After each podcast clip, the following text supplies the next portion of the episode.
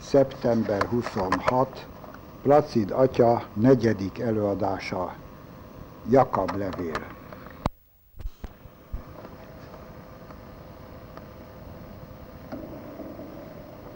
Az Atya, a Fiú és a Szentlélek nevében. Amen. Mindenható mennyei Atyánk, Te a Szentlélek fölvilágosításával tanítasz minket gyermekeidet. Kérünk, meg nekünk, hogy szent lelked által megismerjük, ami igaz, megszeressük, ami helyes, és örvendjünk szüntelen az ő vigasztalásán. Krisztus, ami Urunk által. Amen. Az Atya, a Fiú és a Szentlélek nevében. Amen. Dicsértessék a Jézus Krisztus. Amen. Az új szövetségi szentírásban szereplő hét katolikus levél közül most az elsővel, úgynevezett Jakab levéllel foglalkozunk.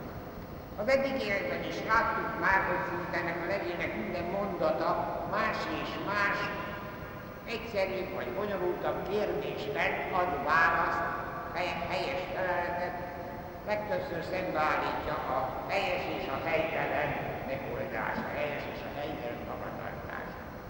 A következő 12 sorban azonban egy egészen lényeges dogmatikai kérdést érint, mégpedig a Krisztusi hitnek és a jó cselekedeteknek a kapcsolatát, mégpedig a megigazulás szempontjából.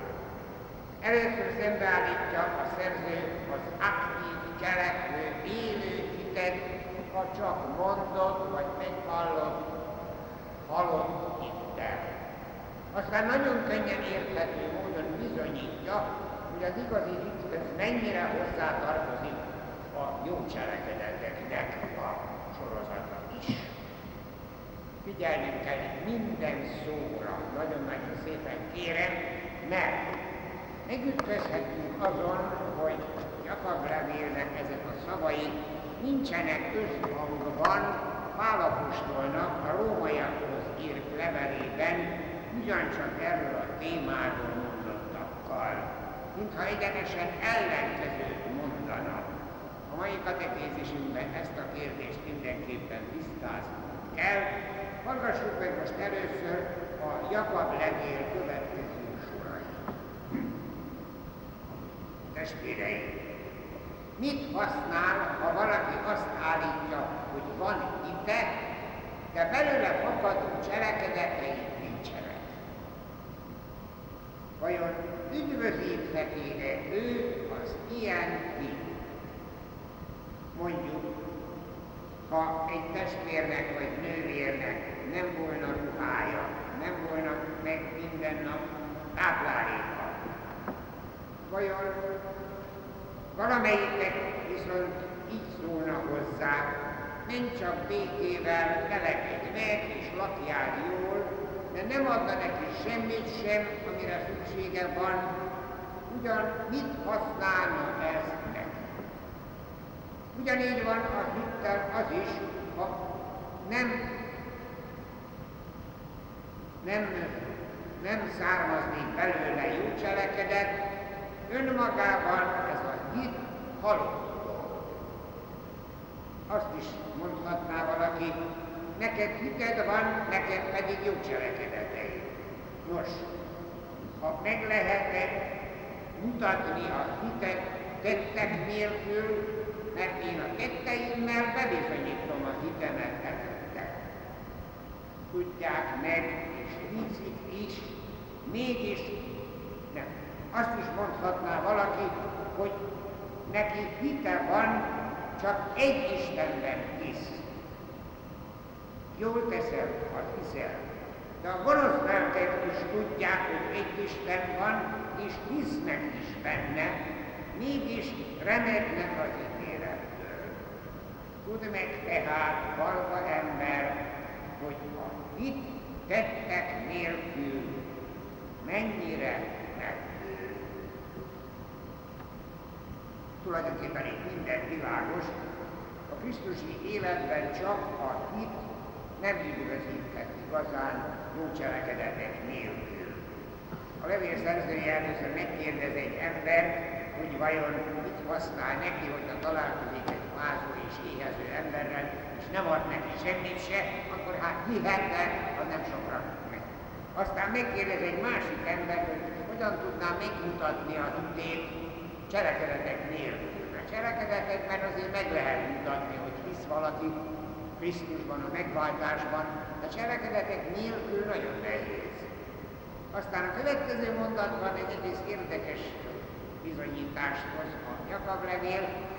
A pogányságból megtértek, hát megelégedik a sok Isten hívést, és hát rájöttek, hogy csak egy Isten van, és ebben az egy Istenben hisznek. Igen ám, csak hogy a gonosz lelkek is nagyon jól tudják, hogy egy Isten van, és akár akarnak, akár nem, de hisznek benne. Viszont mégis reszkednek az ítéletből, mert képtelenek a jó cselekedetekre. Ezért még hitük ellenére is csak reszkedtek. Mindez így világosnak látszik, világos volt sokáig, és mégis a történelem folyamán nem kevesen voltak olyanok, akik azt tartották, hogy a Jakab levél gyökeresen nem ért egyet Pálapostól tanításával, sőt egyenesen ellentétben van a római levéllel. Idézzük most fel Szent Pálnak ezeket a sorait, és figyeljük meg jól, mert első pillanatra valóban úgy tűnhetik, mintha más mondana. A római levél harmadik fejezetében ezt olvassuk. Mindannyian védkeztünk testvéreim, de Isten végtelen türelme elnézte korábban elkövetett bűneinket, most azonban igazzá akar tenni mindenkit, aki hisz Jézus Krisztusban. Most nyilvánvalóvá lett, hogy az Isten előtt való megigazulás a törvényektől függetlenül Jézus Krisztusban való hitből fakad. Mi tehát azt valljuk, hogy az ember a törvény tetteitől függetlenül a hit által igazul meg. Isten egy hitből tesz igazzá körülmetéletet is épp mint a körülmetéletlen. Magukat tettek viszont senkit sem tehetnek Isten előtt megigazultá. Mondom, az első pillanatra itt ellentmondásba ütközünk, de figyeljünk meg egy kicsit pontosabban. Pálapostól abból indul ki, amit az első fejezetben részletesebben is tárgyalt, hogy mindannyian a zsidók épp úgy, mint a pogányok védkeztek. És ezzel megsértették az Isten. A megsértést viszont mi emberi erővel semmiképpen sem tudjuk jóvá tenni. A helyzetünknek a tragédiája éppen az, hogy csak is az Isten tudja megoldani az embernek ezt a zsákutcáját, ezt a pad helyzetét. Meg is tette, mégpedig azzal, hogy embervélet fiának, Jézus Krisztusnak élet áldozata árán kiengesztelődött az emberiséggel. Ebben a Krisztusi megváltásban kapcsolódunk bele, ami hitünkkel, hogy hiszünk, ami megváltó Krisztusunkban. De, mint Jézus nem egyszer mondta, ezt is csak akkor tudjuk megtenni, ha maga az Isten vonzott bennünket erre. Tény tehát az, hogy megigazulásunk, vagy mondjuk pontosabban az első megtérésünk kizárólag az Isten érintésére felébredt hitünkkel történhet. Ezzel szemben a zsidó az Ószövetségben, de aztán Jézust el nem fogadva utána is, következő időkben is, arra hivatkozva, hogy ők Istennek a kiválasztott népe, nagyon sokszor hivatkoznak erre, és hogy ők magától Jahvétól kapták a törvényeket. Tehát ezeknek a törvényeknek a teljesítésével ők kedvesek lehetnek Isten előtt. Vagyis a mózesi törvényekből fakadó jó cselekedetek Isten előtt megigazultá tesznek bennünket.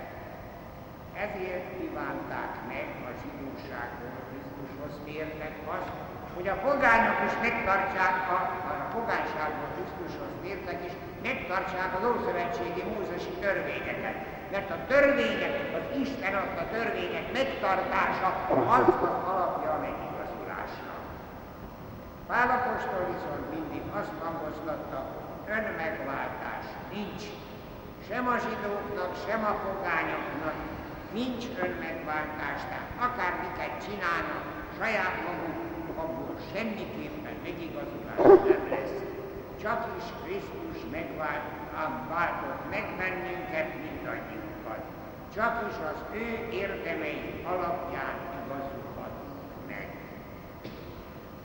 Ebben is csak is a Jézus Krisztusban az egyetlen megváltónkba való hitünkkel kapcsolódunk vele. Saját érdemeink semmiképpen sem teszik lehetővé a megváltásunkat, egyes egyedül csak a hit.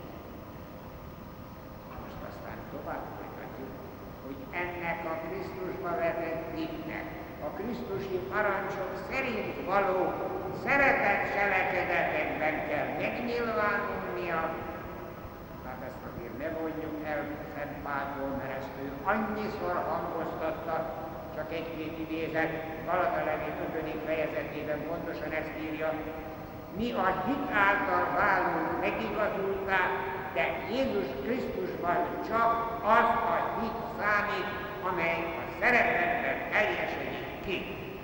Abszolút világos. Vagy a Tesszalonikiaihoz a, az első fejezet 5. 6. sora azt mondja, hogy Isten meghívott titeket, de tökéletessé csak a hitből fakadó jó cselekedetek lesznek. Lássuk tehát világosan.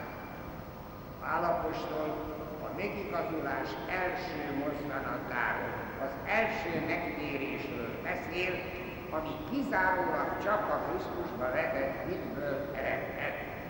Ez a hit az isteni kegyelem érintésére adott emberi válasz tehát mindenképpen elsődleges, és ezt nem helyettesítheti semmiféle törvénytartás, akármilyen pontosan megtartott törvény alapján valamilyen cselekedet.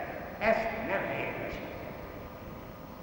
De az ember akármilyen áldozatos jótetteinek érdeme, ehhez a megigazuláshoz elégtelen.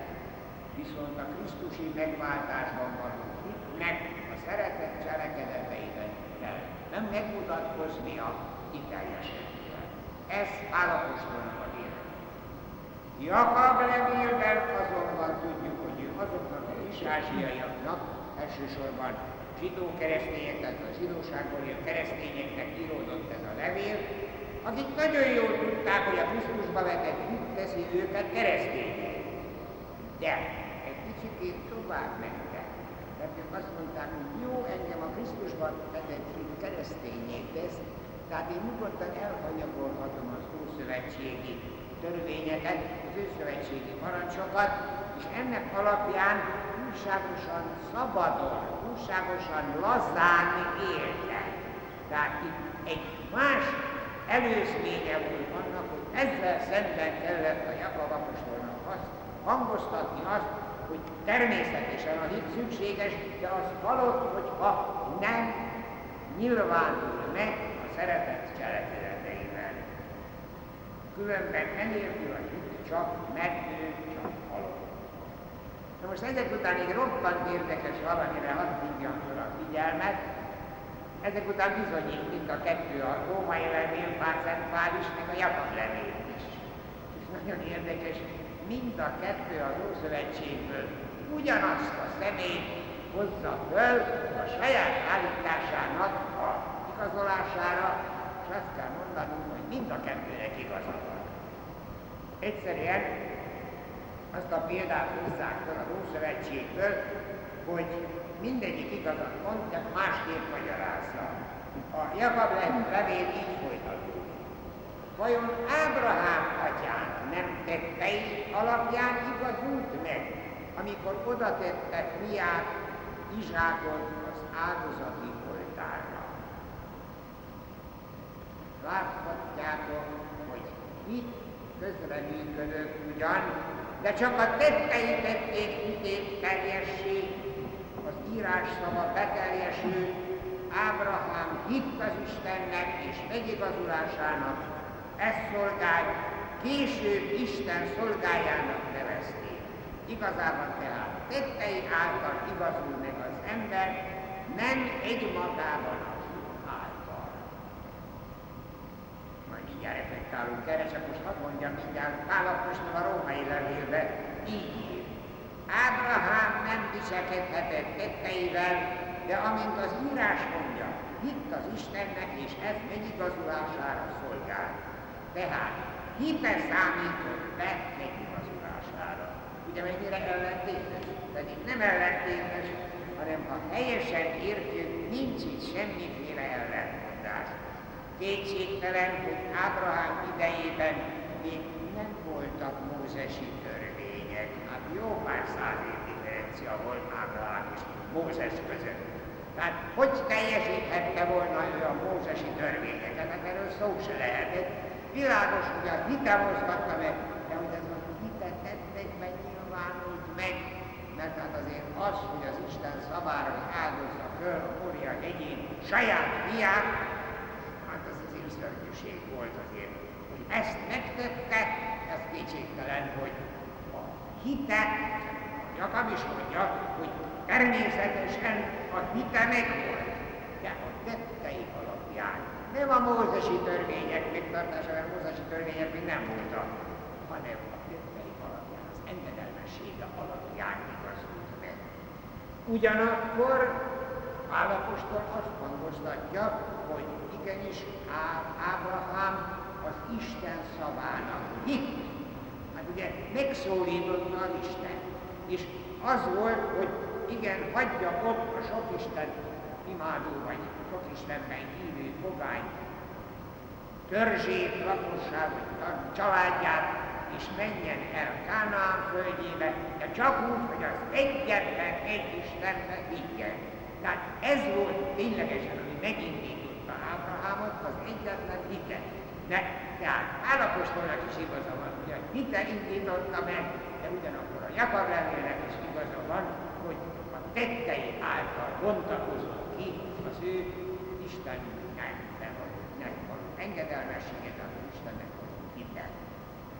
Aztán egy másik ószövetségi példát is hoz a Jakab levél, az talán még világosabb, eklatánsabb, még szembetűnőbb a következő szavakban.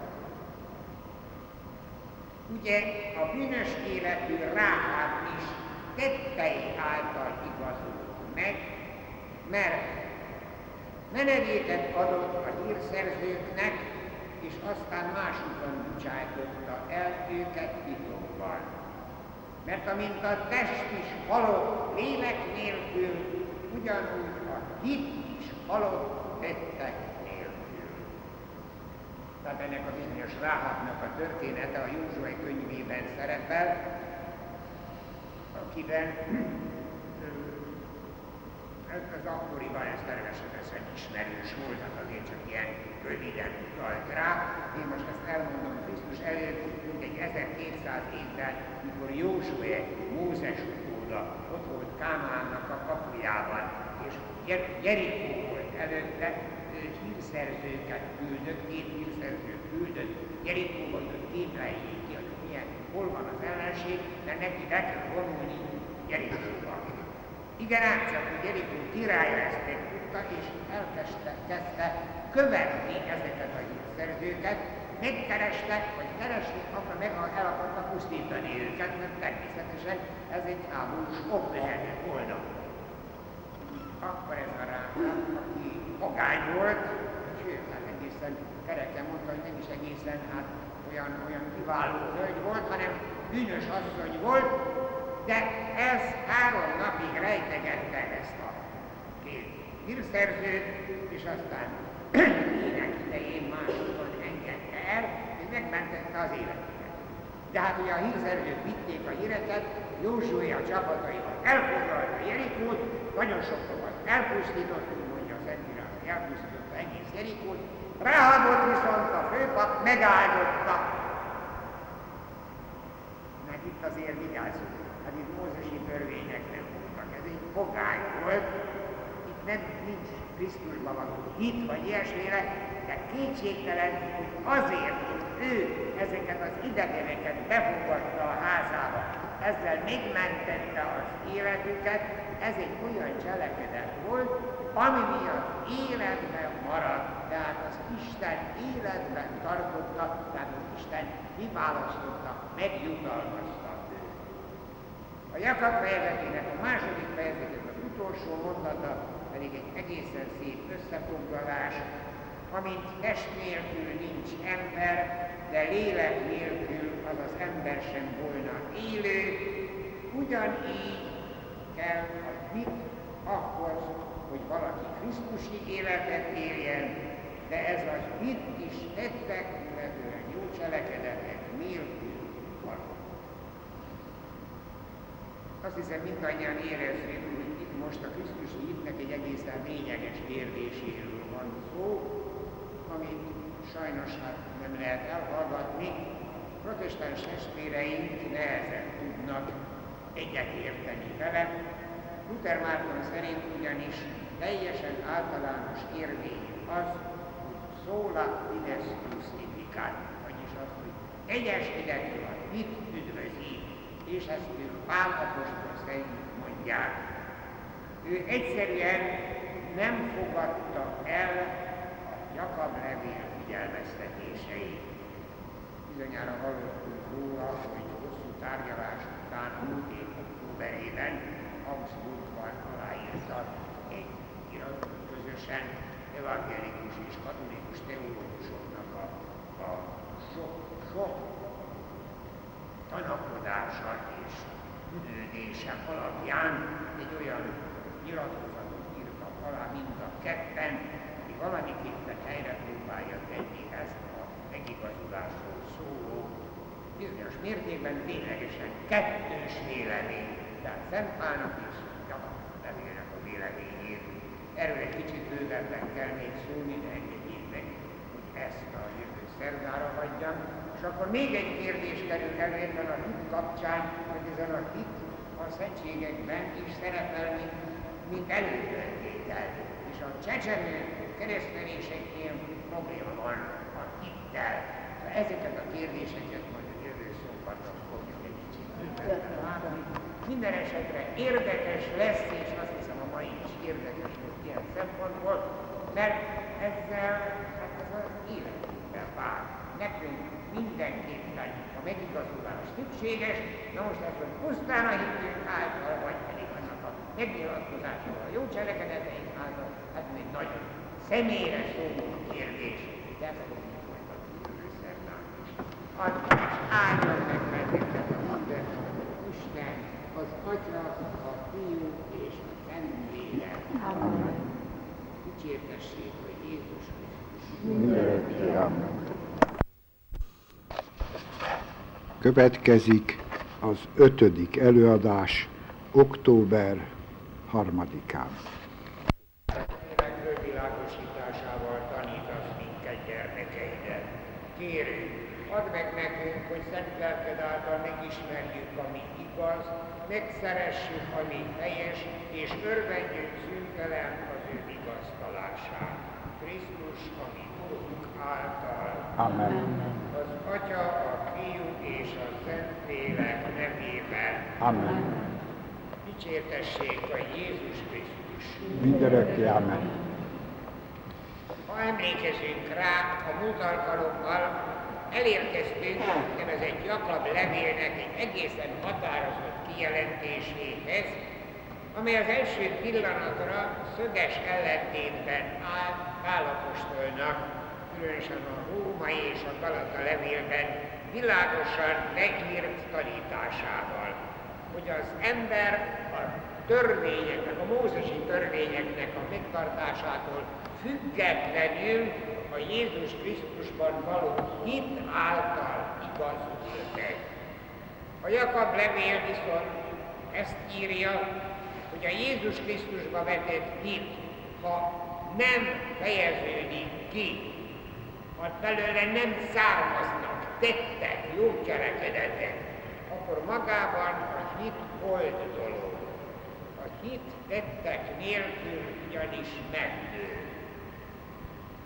Már múltkorában említettük, hogy tulajdonképpen nincsen ellentétek két látszólag szembeálló kijelentésben, csak helyesen kell értelmezni a szavakat. Megismétlem. Pálapostól ugyanis az ószövetségi törvények megtartását szorgalmazó zsidózók és a Krisztus törvényét farizeus módon szavak értelme szerint megtartó keresztények ellen emeli ki hitnek a jelentőségét. Mert a saját cselekedetekkel önmagában soha, de soha senki nem válthatja meg magát. A Jakab levél viszont azok ellen hangoztatja a hitből fakadó cselekedetek fontosságát, akik Pálapostól tanítását félreértették, hogy a jó cselekedetek egyáltalán nem szükségesek, és össze akarták egyeztetni a Krisztusi hitet az egészen szabados léha élettel. Ha így tekintünk rá arra a két ellentétesnek látszó kijelentésre, akkor megértjük, hogy valójában tehát nincs ellentétről szó, még kevésbé, hogyha egy kicsikét a Jakab levelet is a maga egészében nézzük, és Pálapostól leveleit is a maga az egészében, hiszen mind a kettő, de valljuk meg őszintén, maga, ami megváltó Jézusunk is megkívánta üvéitől, a közvetlen környezetétől, a közvetlen tanítá, tanítványaitól. Megkívánta a hitet is, meg a hitből fakadó cselekedeteket is, hát elsősorban az Isten szeretetet, és annak a megnyilvánulását, az ember szeretetet, de a bűnbánatot is, meg a engedelmességet is. A Jakab levélben és a Pál levélben, tehát így tulajdonképpen ezek határozottan megvannak. Azt kell mondanom, hogy ennek ellenére 16. századi hitújítás korában heves viták voltak. Luther Mártonnak a véleményével, Luther Mártonnak azzal az állításával, hogy a megigazuláshoz nem szükségesek a jó cselekedetek, elég ahhoz egyedül a hit, a Krisztusban való hit. Ez az a híres szóla Fidesz Justifikát. Egyedül a hit igazol. A leindus Glauben, ez Luthernek a szava, egyedül a hit elegendő a hűségre. Természetesen azért vegyünk egész őszintén. Luther és Calvin idejében ez a vita nagyon szenvedélyesen folyt, és tulajdonképpen nem tisztázták kellőképpen a fogalmakat. Hogy a teológia professzorai beszélnek valamilyen kényes kérdésről, először mindig a fogalmakat tisztázzák. Megigazolás fogalmát, a megváltás fogalmát, a bűnnek a fogalmát, a bűnösségnek a fogalmát, a jó cselekedetek lehetőségének a fogalmát. Mert azért, ha egy picit komolyabban nézzük, tulajdonképpen a hitújítóknak az egész gondolkodás módjuk alátámasztotta ezt, hogy csak a hit által üdvözölhető. Calvin szerint a Krisztusi megváltás után is bűnös marad az ember. Csak Krisztus érdemei miatt ő nem veszi tekintetbe az embernek a bűnösségét, azoknál, akik hisznek Jézus Krisztusban. Márpedig a bűnös ember nem tud jó cselekedetet végezni, tehát nincs helye a jó cselekedetnek.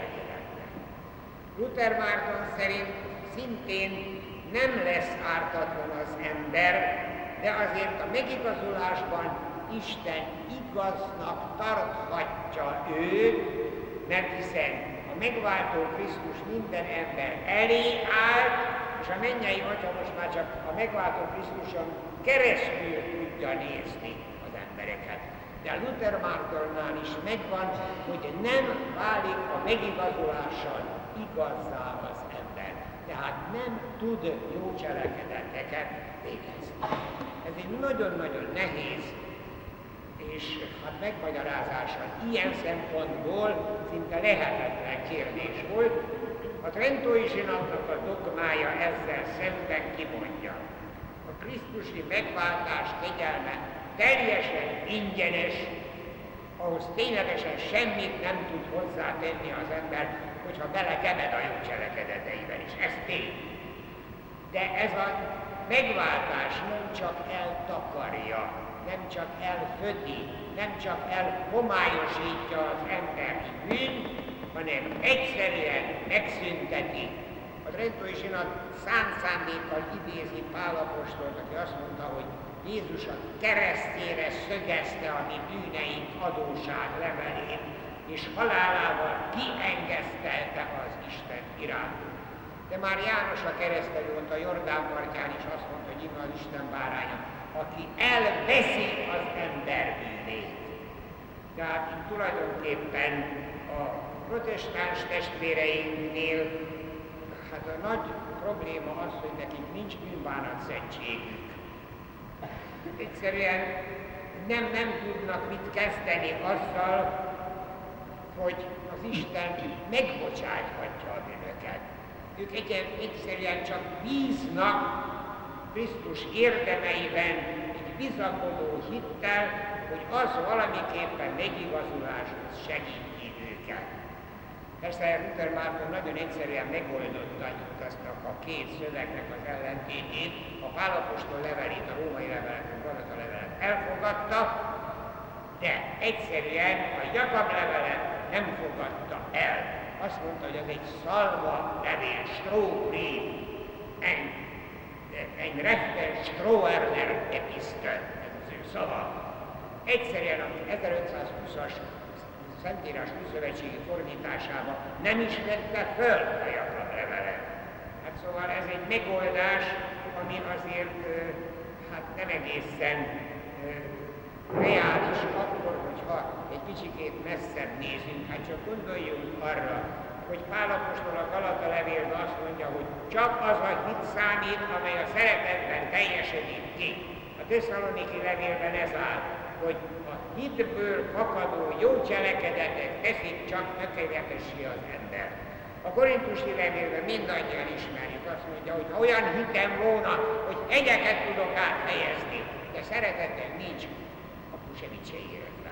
Tehát ezek annyira világosak, hogy nem lehet tagadni. Nagyon érdekes protestáns testvéreink se tagadják ezt.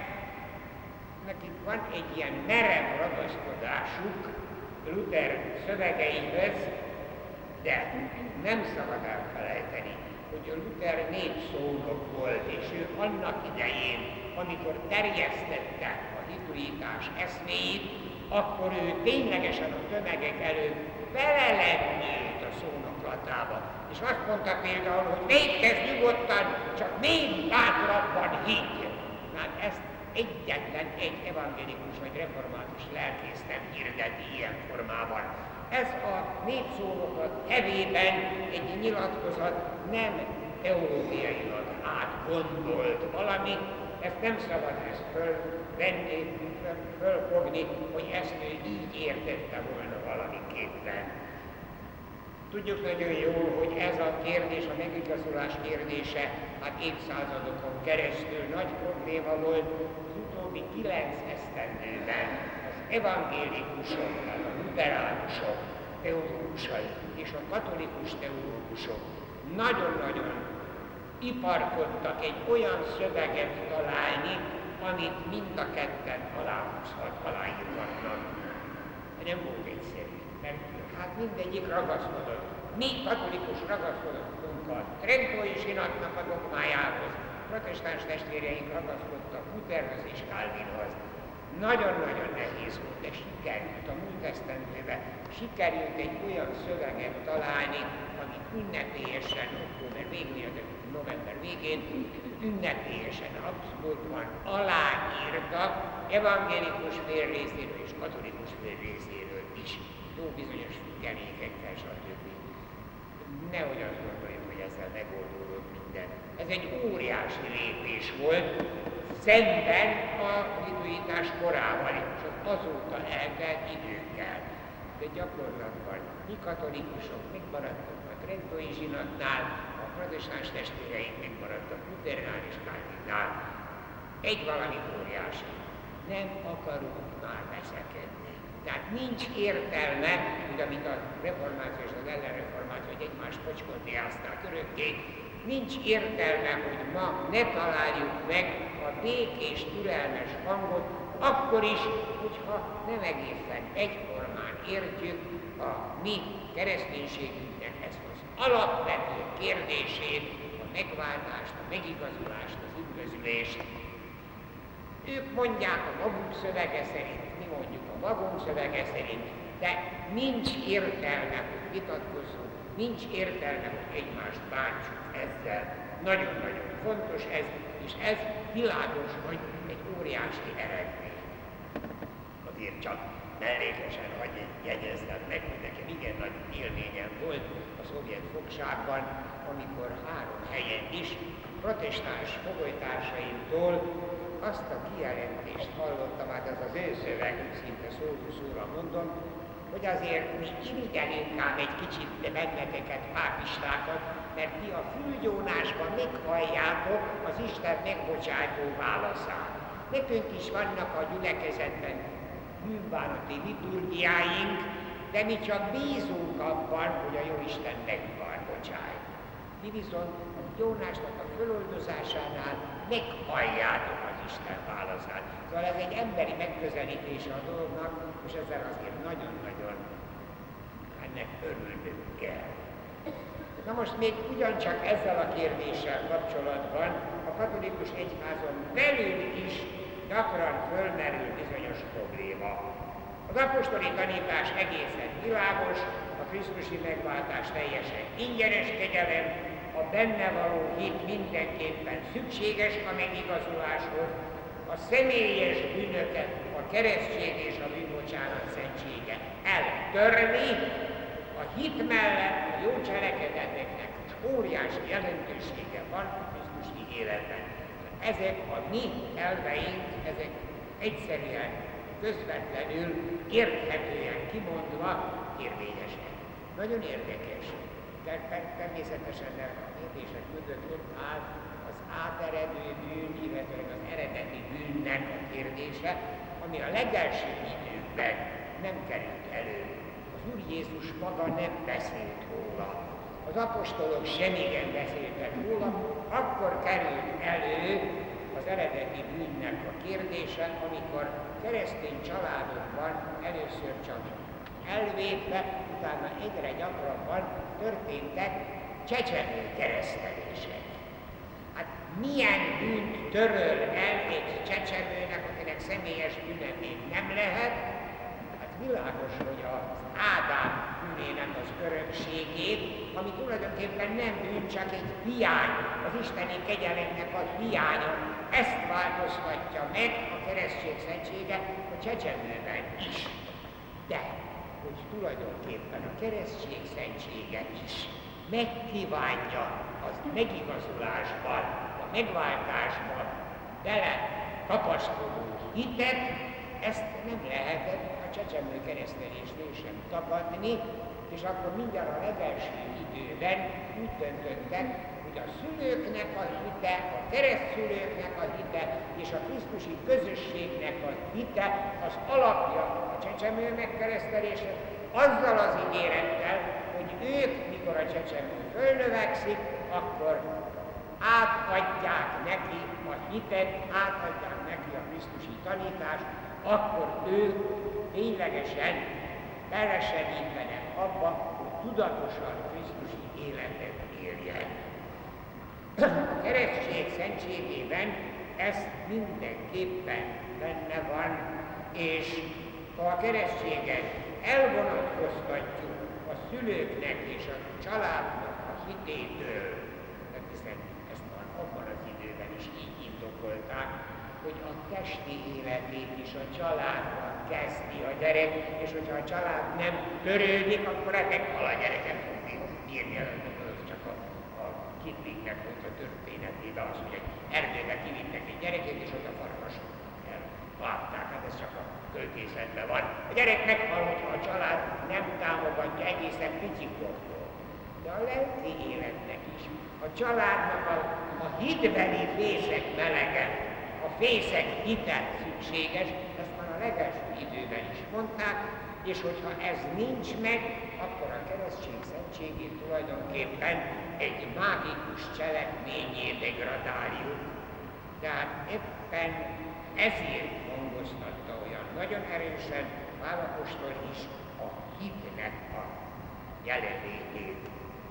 A jelenlegi egyházi gyakorlat tehát teljesen indokolt, hogy előírja a plebánosnak, hogyha olyan családból van csecsemő, ahol a szülők egyike sem kapcsolódik bele a keresztény életbe, tehát nem él Krisztusi életet, teljesen közömbös, vagy pláne nem tudom én, hát ateista nevelés, hallott is azt mondta, hogy ott tegye fel már keresztényében a gyerekek, akkor, hogyha ilyen helyzet van, akkor a plebánosnak azt kell kérnie, hogy halasszuk el a keresztelést, vagy kecsemőnek a keresztelését, és a szülők próbáljanak közeledni Krisztus hitéhez, és hogyha ők már egy kicsikét alkalmasak arra, hogy a nevelésben is besegítsenek a Krisztusi nevelésben, akkor legyen meg a keresztelés.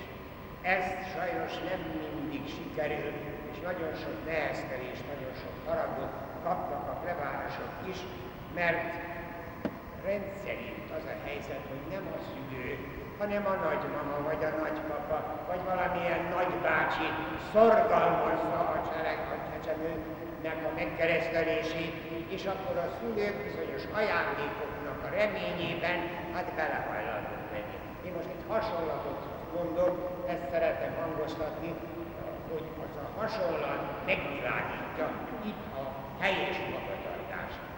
Hogyha két állam államközi szerződést akar kötni, akkor az első lépés, hogy a két államnak a külügyminisztere félrevonul valahol, megtárgyalják a szerződésnek a szövegét, meg is írják mind a két államnak a nyelvén, ezt úgy hívják, hogy a törvényt a külügyminiszterek parafálták.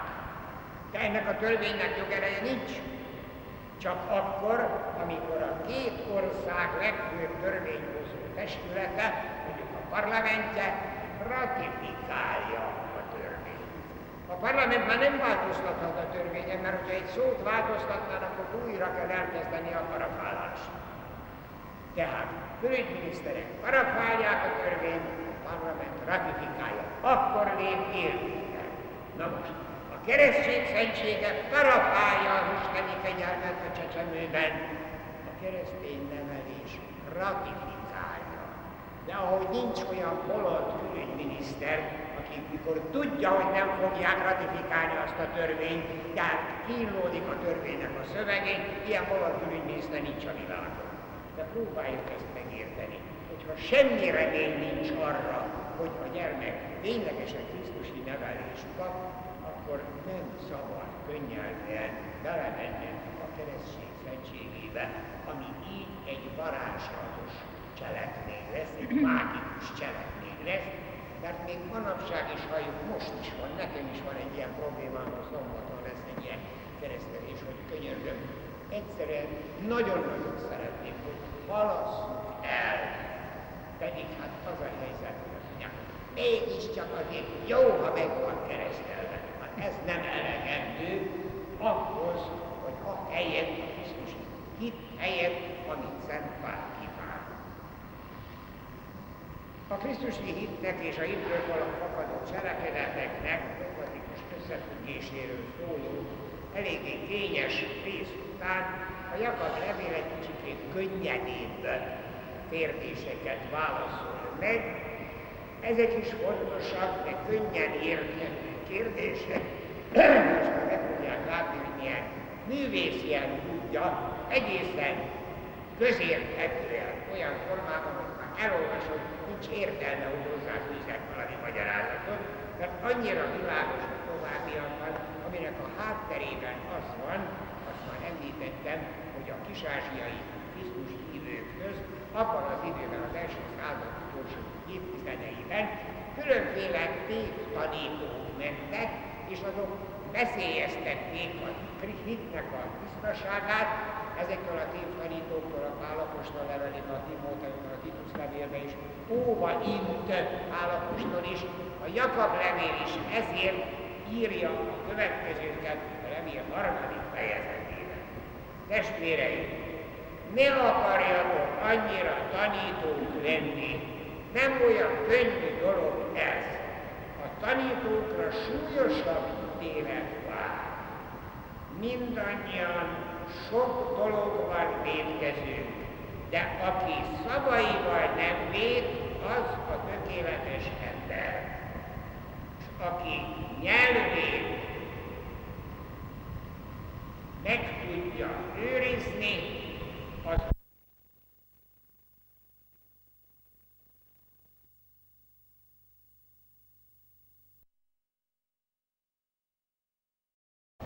gyártott a tévtanítóktól, a hamis tanítóktól. Tudjuk, hogy az egyházban gyakran fölléptek, mégpedig olyanok is az első időben, karizmatikusok, akik azt mondták, hogy őket a Szentlélek Úristen szállta meg, és akkor ők most mondták a magukét. Ne felejtsük el a korintusi levélre Pálapostól, nagyon világosan mondta, hogy biztos, hogy a Szentlélek valakinek ilyen külön kegyelmet ad, ezt meg kell becsülni de csak úgy, hogyha az a közösségnek a javát szolgálja, érthető. Tehát olyan félig meddig értelmetlen dolgokat Pálapostól nem volt hajlandó elfogadni. Itt is tulajdonképpen a Jakab levél ezt mondja, hogy több bajt okozhat a nyelv, pedig alapjában véve egészen picinke testrész, de mindenképpen fékezni kell és irányítani kell, csak is ezáltal lehet értékes és tökéletes az ember. Most pontosítja példákon föl, de ezek annyira közérthető példák, egészen világos példákra világítja meg, így folytatja. A lovak szájába zaplát teszünk, hogy engedelmeskedjenek. És akkor egész testüket tudjuk kormányozni. A hajókat is bármilyen nagyok és bármilyen erős szél hajtja őket, a kis kormánylapát oda irányítja, ahova a kormányos akarja. Ugyanígy a nyelv is, csak parányi testrész, de nagy dolgokat vihet végre. Mint a parányi tűz erdőket tud gyújtani, a nyelv is igen sokat tud, be tudja szennyezni az egész testünket. Az összes vadállat természetét meg lehet szelidíteni, a nyelvet azonban nehéz megszelidíteni, mert tele van halálos méreggel. Nagyon érthető, és azért, ha egy kicsit őszinték vagyunk, nekünk is nagyon-nagyon sokat mond, mert mi is egy kicsit könnyen beszélünk, könnyen ítéljük el, de nem magunkat, csak a másikat. A másikat könnyen megítéljük, megkritizáljuk, úgyhogy ha egy kicsit gondolunk erre, hogy a lovak szájába az abla, a hajóknak a kormánya, aztán a tűz, aztán a, az állatoknak a megszelidítése, ez olyan világos, de még tovább megy a Jakab levél, és négy hasonlattal még egyszerűbben rávilágít erre döntő szerepe lehet a pici nyelvnek az életben. Azt mondja, a nyelven áldjuk az atyát, az urat, de vele átkozzuk az embereket is. Ugyanabból a szájból át egyszerre áldás és átok is származhat. Pedig nem teremthet fügetlen olajbogyó, és nem fakadhat keserű vagy sós forrásból édes víz. Hát ennél világosabban azt hiszem, nem lehet elmondani, hogy valóban az ember nyelvében rejtőzködő veszedelem mennyire szinte kettősséget is hordoz magával, átkot és áldást. A Jakab levél szerzője, hogy bármennyire valóság, mégis olyan összemérhetetlen valóság a nyelvben, ez, a kettősség, hogy itt ténylegesen az embernek kell itt dönteni, és minden attól függ, hogy az ember hogyan tudja a nyelvét, ezt a veszedelmes kis testvét használni. Élesebben nem is lehet megvilágítani, mint ahogyan nagy lehetőség emberi nyelvnek, és éppen ezért milyen nagyon fontos, hogy az ember tudjon uralkodni rajta. Erre látszik abban az időben is fontos volt, és akkor még nem volt se sajtó, se rádió, se televízió, mi most hát legyünk egészen őszintén, tökéletesen félre vagyunk informálva, fogalmunk sincs, hogy mi van a világban, mert az egyik hír ezt mondja, a másik hír azt mondja, például csak egyetlen egyet, amit hát ugye múltkorában is említettem, a angol világhírű televízió és rádió, a BBC meg se említette a két millió katolikus fiatalnak a római találkozóját augusztus 20-án.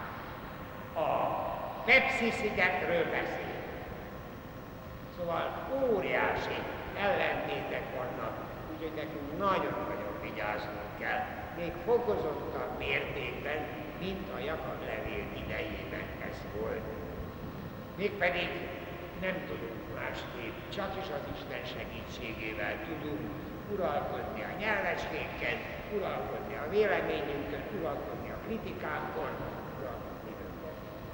Hát ezt az Isten segítségét kérjük most, áldjon meg bennünket a minden Isten, Atya, a Fiú és a Szentlélek. Amen.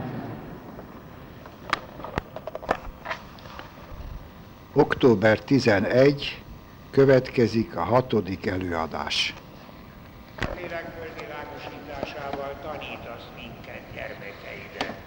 Kérünk, add meg nekünk, hogy szent lelked által megismerjük, ami igaz, megszeressük, ami helyes, és örvendjünk szüntelen az ő vigasztalásán. Krisztus, ami Urunk által. Amen. Az Atya, a Fiú és a Szentlélek nevében. Amen. Dicsértessék a Jézus Krisztus. Örökké Amen. Az úgynevezett Jakab levél eddigi elemzésében láttuk, hogy a szerző mindenképpen a teljes és hívő keresztény életre akarja segíteni olvasóit. Ezért hangoztatja, a legutóbbi alkalmakkor láttuk, a Krisztusi hitnek és a belőle fakadó jó cselekedeteknek a fontosságát, és ezért foglalkozik annyit a megtért hívek életének apró mindennapi nehézségeivel. A múlt alkalommal, meg az azt megelőző alkalommal eléggé kényes szöveget láttunk, emlékezünk rá, szembeállítottuk Pálapostól levél idézeteivel is próbáltuk megérteni mind a kettőt, mert lényegében semmiféle ellentét nincs közöttük, Most következik a levélnek egy könnyebb, lényegesen könnyebb része, az utolsó három fejezet szinte rendszertelenül felsorol egy egész sereg gyakorlati problémát, és iparkodik minden kérdésben egészen világosan, feleletet adni, a helyes magatartást rögzíteni, megfogalmazása mindenütt határozott, de könnyen érthető. Úgy, hogy a figyelmes olvasása után jókormán semmiféle magyarázatra nem szól.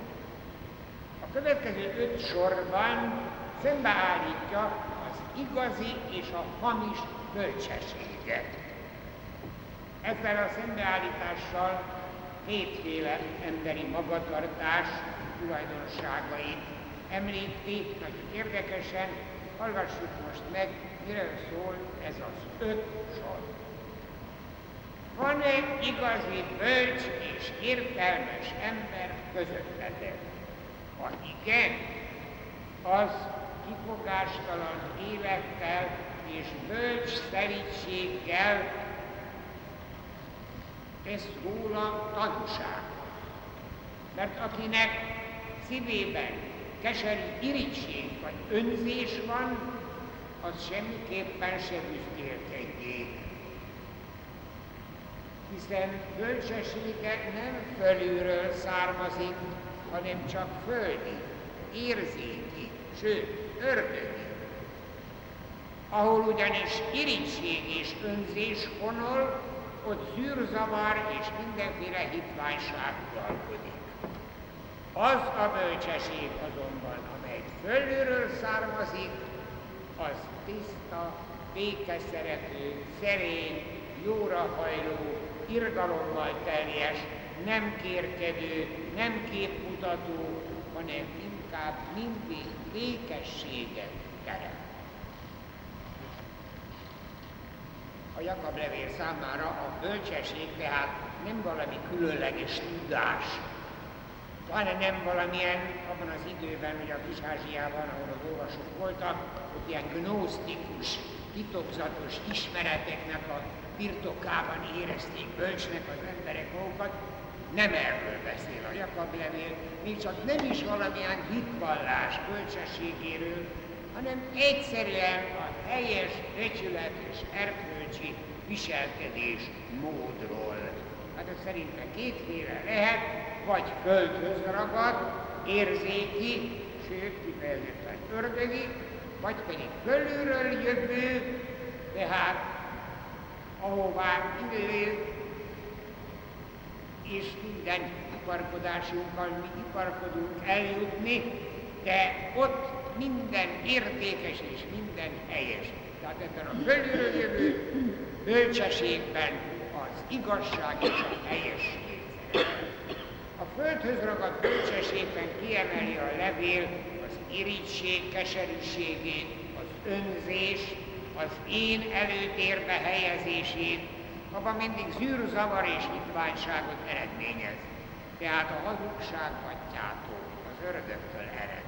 Ezért meri mondani, hogy ez a fajta idézőjelben bölcsesség, ez ördög. Ezzel szemben áll a fölülről az Istentől származó bölcsesség, ami szelídséget, szerénységet, jóra való hajlamot, irgalmasságot jelent, vagyis az embertársi szeretet a jellemzője. Végső soron pedig minden kérkedés és képmutatás ellenében ez a bölcsesség békességet terem. Én mondjuk mai kifejezéssel inkább azt mondanám, de pontosan ebben az értelemben lelki harmóniát Jakab jól tudja, hogy a Krisztusi közösségekben mindennél fontosabb ez a lelki harmónia, illetőleg a Jakab levél szavával. Ez a békesség. Nagyon reálisan szemléli azonban a híveknek az életét, és teljes nyugsággal beszél, még az ezen a téren fölmerülő fonákságokról is, nevén nevezi a dolgokat, előforduló bajokat is, a következő fejezetnek, a negyedik fejezetnek az első hat sorában. Honnan vannak a veszekedések és a pártoskodások közöttetek? Nem, de bűnös vágyaitokból.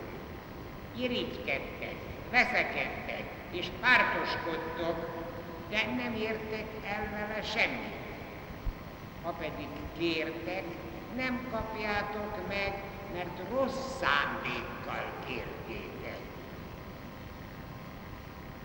A világgal való túlságos barátkozás valahogyan házasságtörésként Isten ellenségévé tesz benneteket. Nem hiába mondja az írás, hogy féltékenyen szeret bennünket az Isten, de éppen ezért annál nagyobb kegyelemmel halmozza el övé, mert meg van írva egészen pontosan. Isten a kevélyeknek ellentáll, az alázatosaknak viszont kegyelmét adja. Tudjuk nagyon jó, hogy Pálapostól is rengeteget beszélt, beszélődött, különösen a korintusiak körében a pártoskodásra, hogy pártokra szakadtak, jó indulatúak voltak, de emlékezünk a korintusi levélben. Én Apollót követem, én Pált követem, én, én egyenesen Pétert követem, én Krisztust követem, és ezek olyan szekciók voltak, valamilyen pártoskodás volt. Úgy látszik, a Jakab levél hispániai címzetjei között is ilyen versengések, ilyen féltékenykedések, ilyen veszekedések, pártoskodások előfordultak, a levél keresi ennek az okát, de kereken kimondja, hogy ezek bűnös vágyból, erkölcstelen szenvedélyekből származnak. Jézus is rámutatott a hegyi beszédben a bűnös vágyakra, amikből a bűnök következnek logikusan, és megmondta, hogy nem lehet két úrnak szolgálni. Aki pedig ilyen, akik ilyen vágyak, ilyen szenvedélyek vezetnek, azok túlságosan barátjai lesznek a világi dolgoknak, következésképpen Istennek ellenségeivé válnak. Itt most emlékezzünk arra, hogy az Újszövetségi Szentírásban többször olvastuk azt, hogy a népnek, a választott népnek az Istenhez való kapcsolatát, viszonyát a házasság képével fejezte ki, a nép hűtlenségét ezért nem egyszer házasságtörésnek nevezte. Aki tehát túlságosan barátságot tart a világ erkölcseivel, az az ószövetségi értelemben házasságtörést követ el. Ne felejtsük el, hogy Korint, Kis-Ázsiában igen sokan voltak zsidók, akik az Ószövetségi iratokból ezzel a terminológiával hát ismerősek voltak, nyugodtan mondhatja a Jakab levél, hogy igenis, ezek, ezek veszedelmes házasságtörők, akik így viselkednek. Idézi most a Jakab levél az Izaiás proféta írásából azt a nagyon ismerős mondatrészt, hogy Isten féltékeny szeretettel szereti népét, hogy a nép öntelségét és büszkeségét mindenképpen elutasítja, ezt a Szentírás igen sok helyen hangoztatja. Még Szűz Mária Magnifikátjában is szerepel ez. A keresztényeknek szinte kulcs mondata ez, hogy Isten kevének ellentáll, és kegyelmét csak az alázatosaknak adja. Ez is nagyon ismerős volt, a Szentírásban több helyén is szerepel, ezt még most a Jakab levél ezekben a mondatokban. A következtetés tehát nagyon világos. A levél is a következő négy sorában határozottan intelem, intelemmel folytatja, helyes útra akarja vezetni olvasóit. Hallgassuk csak meg, hogy a továbbiakban mit Vessétek hát magatokat alá Istennel. Az ördögnek viszont álljatok ellen. Akkor majd elfut előletek, Közeledjetek tehát Istenhez, és akkor maga az Isten is közeledik. Tisztítsátok meg szíveteket, ti megosztott lelkűek, ismerjétek el nyomorúságtokat, nevetés helyett gyászoljatok inkább, alázkodjatok meg az Úr előtt, és akkor majd fölmagasztal titeket.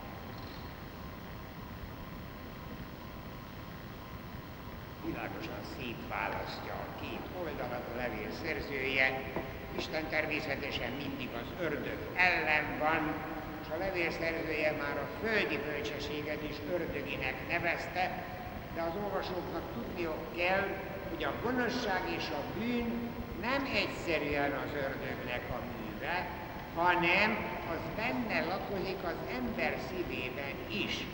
Tehát valóságos gyógyulásra van szükség, Isten közelségét kell megélni, és ezt, ha mi közeledünk az Istenhöz, akkor az Isten is közelít, közelít hozzánk. Én ezt így mondanám egy kicsikét, még értelmesebben, ha én egy lépést teszek az Isten felé, az Isten száz lépéssel jön felém. Tehát igenis érdemes itt ezt a kettőséget úgy megoldani, hogy ténylegesen önmagamba szállok, és valóban akarom a Istennek a közvetlenségét. Ezt az internet a Szentírásnak több könyvében, számtalanszor, meg Pál leveleiben is megtaláljuk. Egyszerűen megosztott és ingadozó lelkületűekhez szól ez a levél. Tisztuljatok meg, sírassátok meg bűneiteket, alázkodjatok meg az Isten előtt. A Krisztusi megtérésnek ilyen tökéletesnek kell lennie. Ezt a legegyszerűbb ember is megértette, a Jakab levél arra figyel, hogy mindenki valóban meg tudja érteni, föl tudja fogni, és hát meginduljon a levél intelmei útján. Amikor így világos lesz mindenki előtt, hogy az ember milyen könnyen tud védkezni, mert hiszen sajnos az áteredő bűn miatt a rosszra való hajlandóság az megvan mindenkiben. A levél, szeretet, a levél szerzője meleg szeretettel még külön is fölhívja a figyelmet arra, hogy milyen könnyű megítélni másokat. Pedig erre igazán nincs. Ez megint egy másik kérdés, ez ugye azt említettem már sokszor, hogy van, minden pici kis rész más-más problémájával foglalkozik a Krisztusi közösségnek, és nagyon határozottan egyszerűen választ ad rá. Így folytatódik a levél. Testvéreim, ne rágalmazzátok egymást, de ne is ítéljétek el egymást. Egyetlen egy bíró van, akinek hatalma van, hogy fölmentsen fölmagasztaljon titeket. Ez egy új téma, ez természetes, de kifejezetten a testvéreknek szól, az ő figyelmüket akarja fölhívni, hogy olyan nagyon magabiztosan ne ítélkezzenek, pláne alaptalanul. Hát ugye itt nagyon világosan kell tudni, itt a rágalmakról beszél, a megítélésnél pedig a megszólásról. Röviden a kettő között óriási különbség van. A megszólás, amikor szükségtelenül nem tudott rosszat mondok el valakiről valakinek, ez rendszerint véletlenségből is történhet rendszerint bocsánatos bűn. A rágalom viszont, amikor nem biztosan tudod, vagy pedig pláne nem igaz valami rosszat, mondok el valakiről valakinek. Tehát abban már hazugság van, minden egyes esetben, mert ez csak tudatosan rágalmazni, csak tudatosan lehet. Minden egyes esetben igen-igen súlyos bűn, sőt, jóvátételre kötelez, van kötelezve az ember. Tehát a kettő között óriási különbség van. Itt nagyon-nagyon egyszerűen válaszolja meg a Jakab levél szerzője, egyedül az Isten az, aki tud minden körülményt, ismeri az indító okokat, a lehetőségeket, belelát az ember szívébe, csak is ő tud pontosan ítélkezni. Erre az ember képtelen, tehát bízza az ítéletet mindig az Istenre. És nagyon érdekesen folytatódik most a levél, hogy ezek az ítéletek nem csak másokra vonatkozhatnak, mint saját magára is vonatkozhatnak az embernek, és hát szóval itt is tud az ember védkezni. Ha saját magamra vonatkoztatom ezt az ítéletet, ez tervezgetések. A tervezgetésben is tudunk határozottan a magunk akaratából, az Úristen figyelmembe vétele nélkül is dönteni, és ez könnyen lehet, vétek könnyen lehet helytelen magatartás. Erre figyelmeztet a Jakab levél. Rajta hát. Gondolhatnátok nyugodtan, hogy majd ide vagy oda megyünk, ott töltünk majd egy egész évet. Pedig még azt sem tudjátok, mit hoz a holnap. Hiszen az emberi élet csak pára. Ma még látszik, de aztán elegyészik.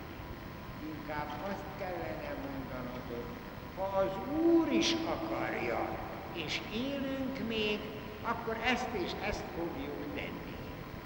Nagyon világos ez is, biztos, hogy voltak ilyen problémák, erre ad választ, hogy még a tervezésben is bele, bele kell kalkulálni valóban Isten.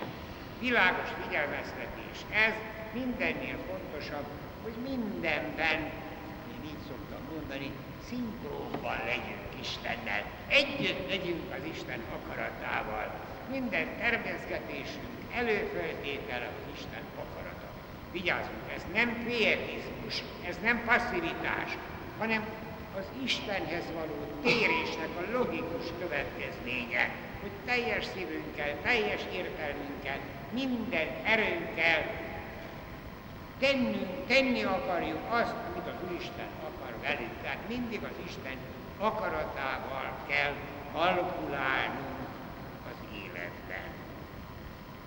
Erre mindjárt egy egészen kirívó példát is említ a levél szerzője, és ezzel mellékesen föl is frissíti a Krisztusi hívek helyes fölfogását az anyagi jólétről, a gazdagságról. Hallgassuk csak meg az ötödik fejezet első öt sorát. Jaj nektek, igaztalan gazdagok! Sírhattok és jajgathattok a rátok törő nyomorúság miatt. Aranyotok, ezüstötök még rostásodik, és rostája vád lesz ellenetek, és megemészti testeteket, mint a tűz. A bér, amit földeteket learató munkástól visszatartottatok, az égre kiállt, eljut a seregek urához. Ti a földön bőségben éltetek és dőzsöltetek, de nem marad el az ígéret. Meglehetősen éles szavakkal fordul a levél szerzője a gazdagokhoz, akik nem élnek igazán keresztény életet, vagyis nem jóra használják a vagyonukat, a gazdagságukat, hanem rosszra. Az Újszövetségi Szentírásban nem egyszer szerepel erélyes elítélés az igazságtalan gazdagokkal szemben. Nagy szükség volt erre, tudnék az Újszövetségben olyan egyoldalú fölfogás uralkodott, hogy Isten a jókat, az erényeseket megjutalmazza jóléttel, gazdagsággal, nyugalommal, nagy családdal, hatalommal. Tehát ilyen földi jutalommal. Ez tehát a gazdagság az erényeknek a jutalma. Hát ezért volt az, hogy a farizeusok nagyon könnyen lenézték a szegényeket, megvetették a szegényeket, mert a szegénység mindenképpen egy törvényszegésnek a büntetése. Tehát a sínai szövetség kötésnél a szövetség istene megígérte a teljel nézzel fújó Kánaánt, ugye, hogyha megtartják a törvényeket. Hát ez így volt az Ószövetségben. Hát az Úr Jézus már aztán egészen másképp beszélt, mert ő rögzítette az ő igazi fölfogását, nem ítélte el a gazdagságot, csak fölhívta a figyelmet a gazdagság veszélyeire. Ugye én most egy picit ezzel foglalkoztam, mert a jövő vasárnapi evangélium pontosan erről szól, az ifjú, aki hozzáment az Úr Jézushoz, hogy mit tegyek, hogy az örök életet elnyerjen, mondta, hogy a parancsokat, mit megtartotta, de még akkor hiányzik valami belőle, add el, amit van, és add a szegényeknek, de az ember elszomorodott és eltávolodott, nagy vagyona volt ez az evangélium. Hát most ezzel a kérdéssel foglalkozok a jövő vasárnapi homíliában is, és ott is említem, hogy az Úr Jézus nem ítélte el önmagában a gazdagságot. Hát voltak jó módú tanítványai. Sőt, ha kellett, csodával jól lakatta a tömeget tenyérszaporítással. A csodálatos halfogás is, hát gazdagságot jelentett a halászoknak. Ő maga is vendégségbe elment a gazdag farizeusoknak a lakomájára. Tehát nem önmagában ítélte el a gazdagságot, a jólétet, viszont teljesen negatívan az farizeusok szegénységgel, szegényekkel való viselkedésével szemben, ő a szegényeket szerette, sokkal szívesebben ő közölte az evangéliumnak az örök írét a szegényeknek, szóval egészen más volt az Úr Jézusnak így a fölfogása. A Jakab levél ebben a gazdagságnak a veszedelmeire hívja föl a figyelmet, hogy igenis a gazdagnak hát, felelnie kell az ítéletben a gazdagságából. Hát, hogy aztán ottan ilyen kicsikét számunkra furcsa dolgot mond, hogy az aranyatok meg az ezüstötök megrostásodik, hát ez azért ez csak olyan, olyan képes, képletes kifejezés. Az Úr Jézus egy kicsikét bölcsebben mondta, hogy ő a tolvajokat említette, meg a molyt említette, ami még rágja a kincseket. De ezen nem szabad fönnakadni. Kétségtelen, hogy nem ítéli el a Jakab levél sem egyszerűen a gazdagokat, de mindenképpen, hogy arra figyelmezteti, hogy vissza ne éljenek a jólétükkel, a vagyonukkal. Mózes harmadik könyvét idézi, hogy a munkások bérét még egy napra sem szabad visszatartani. Mózes harmadik könyvében egy nagyon szigorú törvény volt az Ószövetségben, hogy a napszámosokat még naplementek előtt ki kellett fizetni. És erre azt mondja a Jakab levél, ami a Mózesi törvényben is van, súlyos bűnről beszél, azt mondja, hogy igen, égbe kiállt, mint ahogyan Ábelnak a meggyilkolása, tehát Ábel vére is az égbe kiállt, és ahogyan Szodoma bűnével is ez történt. Minden esetre sajnáljuk, hogy bővebben nem beszél azért a, a gazdagságról a Jakab levél, de alig, hanem úgy érezte, hogy ennyi elég, mert csak az elítélést mond. Viszont azért arra vigyázni kell, ezt is azért hadd szabadjon megemlítenem. Az Ószövetségben semmiféle szociális háló nem volt. Tehát a szegényeket, a rászorulókat, a nyomorultakat senki az ég világon intézményesen nem segítette, nem támogatta. Viszont tény, hogy a leprások is, meg a szegények is, meg a vakok is, meg a koldusok is megéltek. Tisztességesen megéltek. Mi most egy kicsit nehezebb helyzetben vagyunk,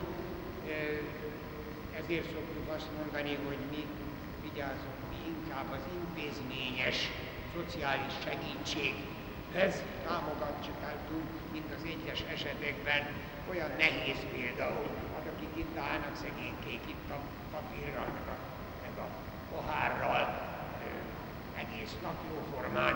Én mikor reggel bejövök, eljövök mellettük, mikor reggel hazamegyek, eljövök mellettük, este mikor bejövök, tehát legalább négyszer találkozunk. Hát könyörben négyszer nem lehet adni, a teljes képtelenség.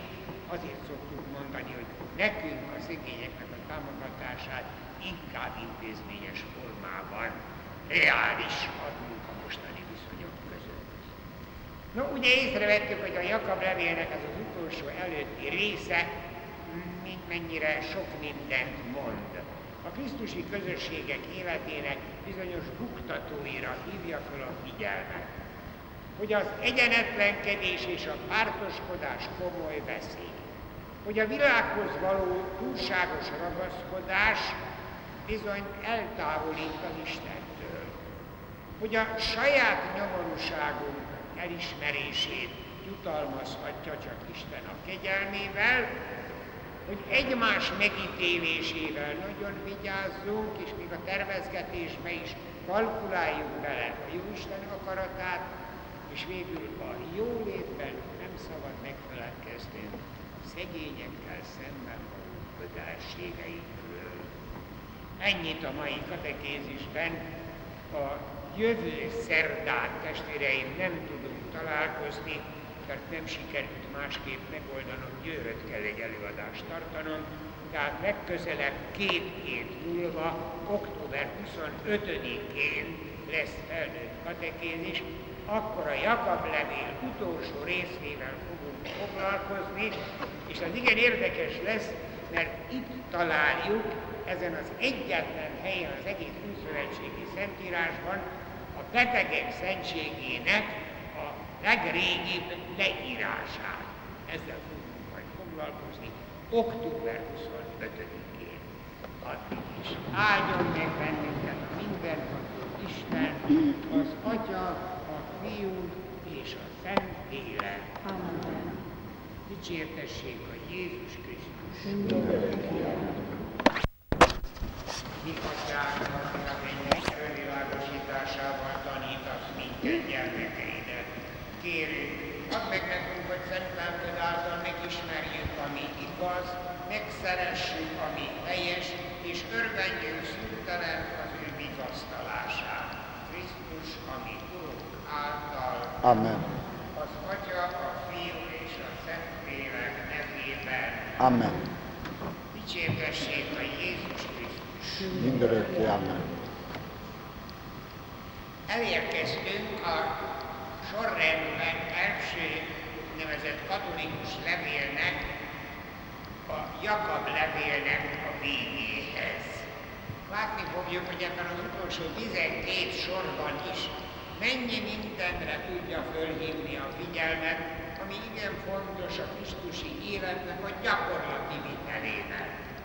Először beszél a türelem szükségességéről, aztán szól a betegek szentségéről, az imádság hatékonyságáról és az egymás iránti felelősségről. Vegyük ezeket sorra, az első a türelem. Ezzel folytatódik a Jakab levél így. Testvéreim, legyetek türelmesek az Úr eljöveteléig. A földműves is türelemmel vár a termésre, korai és a késői esőre egyaránt. Legyetek álmodatosak, közel van már az Úr eljövetele. Ne zúgolódjatok és ne ítélkezzetek. Vegyetek példát a profétáktól, róltól, akik az Úr nevében szóltak. Hallottatok Jobbról, Jobb türelméről is, és tudjátok, ő mennyire, és tudjátok, hogyan intézte a sorsát az Úr, aki irgalmas és könyörületes mindig. Ne esküdözzetek se az égre, se a földre, hanem legyen körötökben az igen mindig igen, a nem pedig mindig nem. Nehogy ítélet